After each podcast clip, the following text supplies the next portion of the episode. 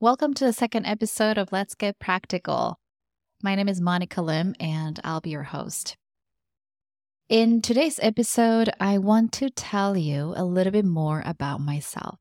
And more specifically, um, I want to tell you about my ADHD story. But before we start, a disclaimer that none of this is medical advice. And all that I'm saying, all my stories are just really speaking from my own personal experience. So, ADHD stands for Attention Deficit Hyperactivity Disorder. It used to be called ADD, Attention Deficit Disorder, but I think in the 1980s, that's when it became very clear that hyperactivity played a big part and that's how these two things sort of like merged together. And maybe because of that, um, it can be misunderstood. I always thought everybody who had ADHD were hyperactive, like, you know, running around, not being able to be still, fidgeting. And I'm just not normally like that. I can see through a lot of things pretty well. I can hold my attention very well for long, long periods of time. But maybe this had to do more with my personality. I'm just generally very curious and intent when I turn to something. This is also probably why I was diagnosed in my late 30s. When when I was young, um, I was I was pretty intelligent. Like I picked things pretty fast. Uh, I was a high performing student. You know, a lot of A's. Uh, I spoke multiple languages. So from uh, from somebody's just general perspective, like I um, nobody would have thought I had ADHD. I received like scholarships for universities. I was just in general, you know, very good at school, very diligent, applied, industrious. Uh, and none of these things, I think, were connected or hinted ADHD. But after university, things changed for me. So I switched jobs a lot. I would just just get bored very fast. So professionally, I would just hop around, you know, different jobs. Uh, luckily, because I had a lot of skills, um, I was pretty good in terms of pursuing different initiatives. I was able to find different jobs. And I think it was because of COVID um, that I just discovered this whole new online world through the internet. And I was just receiving an enormous amount of just stimulation of input. And it became overwhelming. There's so much uh, stimulation overall that my just my brain seemed like it was always about to explode. And I felt like paralyzed, not being able to know what to do.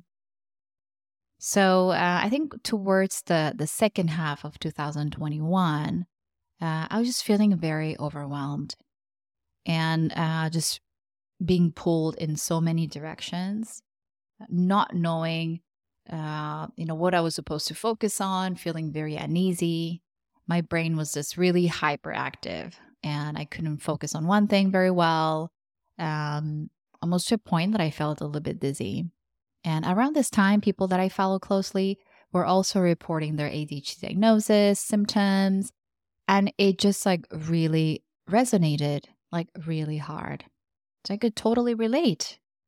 Um, and a lot of things not not not being able to finish things, not being able to start, a lot of things that um, that I really could relate. So finally, in January of 2022, I went to see a doctor to get uh, a clinical diagnosis, and I that's when I did my some tests. And I was diagnosed with ADHD but with a focus on attention deficit, less so on the hyperactivity, hyperactive part. I remember the doctor like looking at me was like, you know, I don't think you have ADHD. And uh, at that point, I was pretty sure I uh, I had it. And I think there's a misconception of ADHD, and maybe this is why it gets underdiagnosed in some like high performing cases. Um, there's this whole spectrum and there are like just many different ways ADHD shows up in different people. So for me, the way um, the way I can make sense of like my late diagnosis and how I couldn't find it sooner is that I was pretty good at school. Um, and in a way, you know, I was telling you earlier, I was just very curious. I could choose my classes, and you have semesters. And after each semester, a new semester starts with a new batch of classes. And all of that to me was very new and exciting and just really feeding into my curiosity. And then when I started working, there was just like no end to it. And it was really hard for me to keep a job for like, I don't know, over two years. I would just constantly get bored. One thing that I still do for, you know, that I've been doing for the past 10 years is like teaching English. And I think in a way, teaching, um, there's always something so new about teaching that you can always tweak something to make it more interesting. Every student that you meet is very different. And for some people, teaching can be very like, you know, just routinary, like just monotonous, like doing the same thing over and over. But I feel that I would almost never use my curriculum like more than twice. I would always be renovating, uh, making things new, different, looking for new ways. And I think that's why I could do teaching for so long. But I also had some random jobs, like short term, that really clicked with me. So I studied civil engineering, and uh, through some people I had met, um, I had a chance to work in fashion show production, and it was mind blowing. Like it was just perfect for me. When I was doing construction jobs, like you know, high tower, uh, high rises, like they sometimes take like almost three years to build something that is like, you know, um, just very involved. And high budget projects can take a very long time. But for these fashion shows, like it was just almost like three months, very, very intense. And I was just completely captured by all the crazy things that happen, all the pieces involved, everybody was involved, all the moving targets. And in a way, it was just so stimulating and it was so exciting. And I was just really good at it. I could just like really capture everything all at once and figure things out. So, right now, I work in tech. And knowing what I know now about myself, I specifically said yes to a job that I knew I could constantly like shape it and make it my own. So I could start new things. And it's been so good. It's been good so far. I mean, we'll we'll see what happens next, but so far it's been very good. Now that, you know, you may have heard that people with ADHD are creative, think outside the box, um, I believe there's a lot of truth to that. And it's not like we don't have enough attention or we cannot pay attention, is that we just cannot regulate this attention. It's almost attention overload, like over attention where we notice everything all the time, everywhere, and trying to parse what is important, what is not. This is a real challenge for somebody like myself. Because I take it all in, I just have more dots to connect between, and I just get more creative, very resourceful. Um, I notice things that others don't see. There are lots of really great things but there are clear negatives and i just wanted to go over about three like main things that i struggle with a lot and probably will for a long time. And i want to i want to share like how i'm managing how i'm going around something that i cannot fully escape. So earlier i mentioned that it's hard to regulate my attention. So most people will focus on what is important for people like me, we gravitate towards things that are new, interesting, exciting, maybe challenging. Of course, like doing the taxes, filling out the form for that expense reimbursement. Um, I don't know, like doing just, you know, filling out your insurance paperwork, even having a date with your spouse. All of those things are very important. But to me, sometimes like random things that are labeled as exciting and new in my brain will get all my attention. If I'm taking a course or learning a new skill, all my attention will go there. And a little bit related to this is that I can be um, very forgetful and easily distracted. To to give you an example, this is really like from my real experience, something that happened recently. Uh, imagine like I'm heading out the door, and as I'm by the door, I notice that I don't have socks on. I want to wear, you know, like sneakers. I don't have my socks on. And then as I go get my socks, I realize, oh, my toenails are too long. So I forget about the socks and I go get my nail clipper. After I clip my toenails, I just go back to get my shoes and I'll be like, oh, you know, I forgot my socks. So you, you get what I mean, right? We just get distracted and there's a thread and as soon as you you find the next thing, you forget about what you were like seeking just, you know, just before that if you think of like Tarzan, there's this like, you know, new rope all the time that that, you know, comes up. And I forget about the rope that I was like hanging on to with all my life earlier. And I'll just grab the new one, the new rope, and then go to the next one, to the next one. So like imagine after I'm done cooking, my kitchen is a big mess. I will notice like all the drawers might be still open, all the pots on the countertop. It can get messy before I'm done with something, I'll move on to next and forget about those things. Even like very important things. This thing called like object permanence is also somewhat related, um, which means that, you know, it's like if you don't see it, it does not exist. And it could happen also with like, I don't know, relationships. It could happen with objects or projects.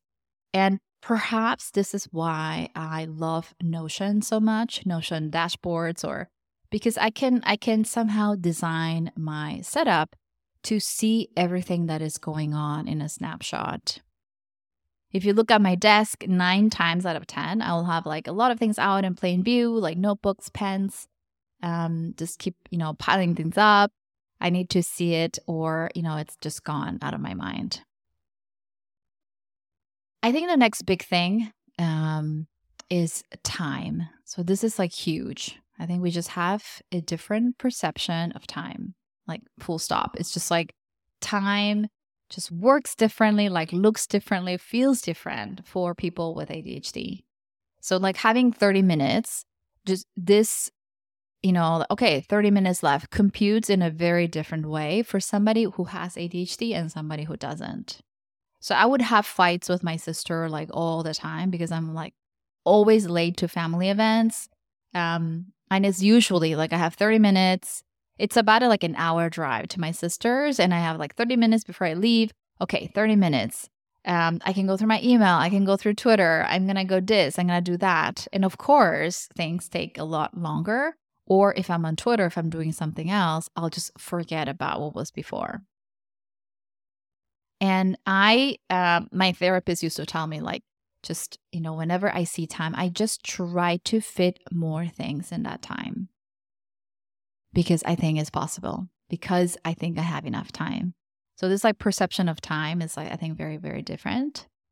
Um one last thing that I think has been also very important is that this um you know like we it's it's really hard for me sometimes to just get started on certain actions. And something that has been like amazingly helpful is to to just really understand that the initial friction for certain things is going to be huge. So, like, uh, if you think of a distribution of effort, like 10, 80, 10, like the first 10 just takes so much work and effort. Once I'm past that, I can bliss through the rest 80. Like, I can just just keep going on and on and on. I'll be just super focused, but the first 10 will be very hard not only the beginning, but also the last bit, the last 10. Okay. That's also going to be, um, you know, once I'm, I'm, I'm done with like the, the big bulk of the work, I forget it. Like, I don't care how it finishes. Like, um, so you might hear people, oh, you know, like I was just trying to do this project and like all of this, I spent all of this time and then I just did not get to finish. Like, it's like, it's almost right in front of the finish line and you just lose interest.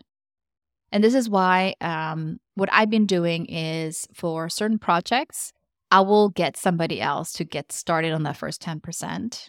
And as ADHD, like I can be very reactive. So if somebody shows me something, I will react. I will have a lot of feedback. I will know how to change things. But I need I need somebody to to put in the first 5 or 10%, even if I'm going to change the whole thing. It's just uh, it can be very frustrating, but that's, you know, like how um, I've been able to manage this. Someone who can start a presentation deck or like get the first things in for a project, um, that has been really helpful.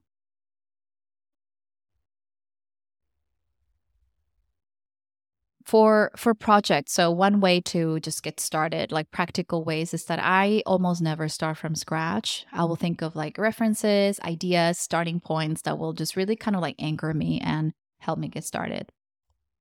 Because um you know this it's uh moments are everything for me. Like i love uh, I love Jesse Anderson saying, like, eat the ice cream first. I really think that instead of like suffering through something and getting to work through like the frog or like against uh, you know against our will for me it's much easier to start with like things that are and feel easy. Like easy wins uh, to build momentum and get started.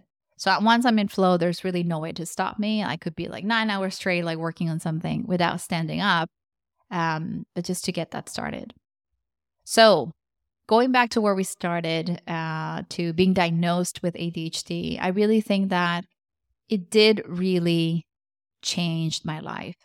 The way I see myself, the way instead of like, oh, just, you know, like I, I forgot again, like, oh, you know, like, why do I, why do I keep doing this? Why do I keep forgetting? Like, why do I do this? Um, just having sort of a label and a reason has really, really, I think, empowered me. And I really think that getting diagnosed gave me just a wide range of tools and vocabulary to better understand myself. So I'm late much, much less frequently lately. And I forget fewer appointments because I know I'm forgetful and because I know I'm I'm really prone to being late, I will have systems in place so I don't forget, so I'm not late.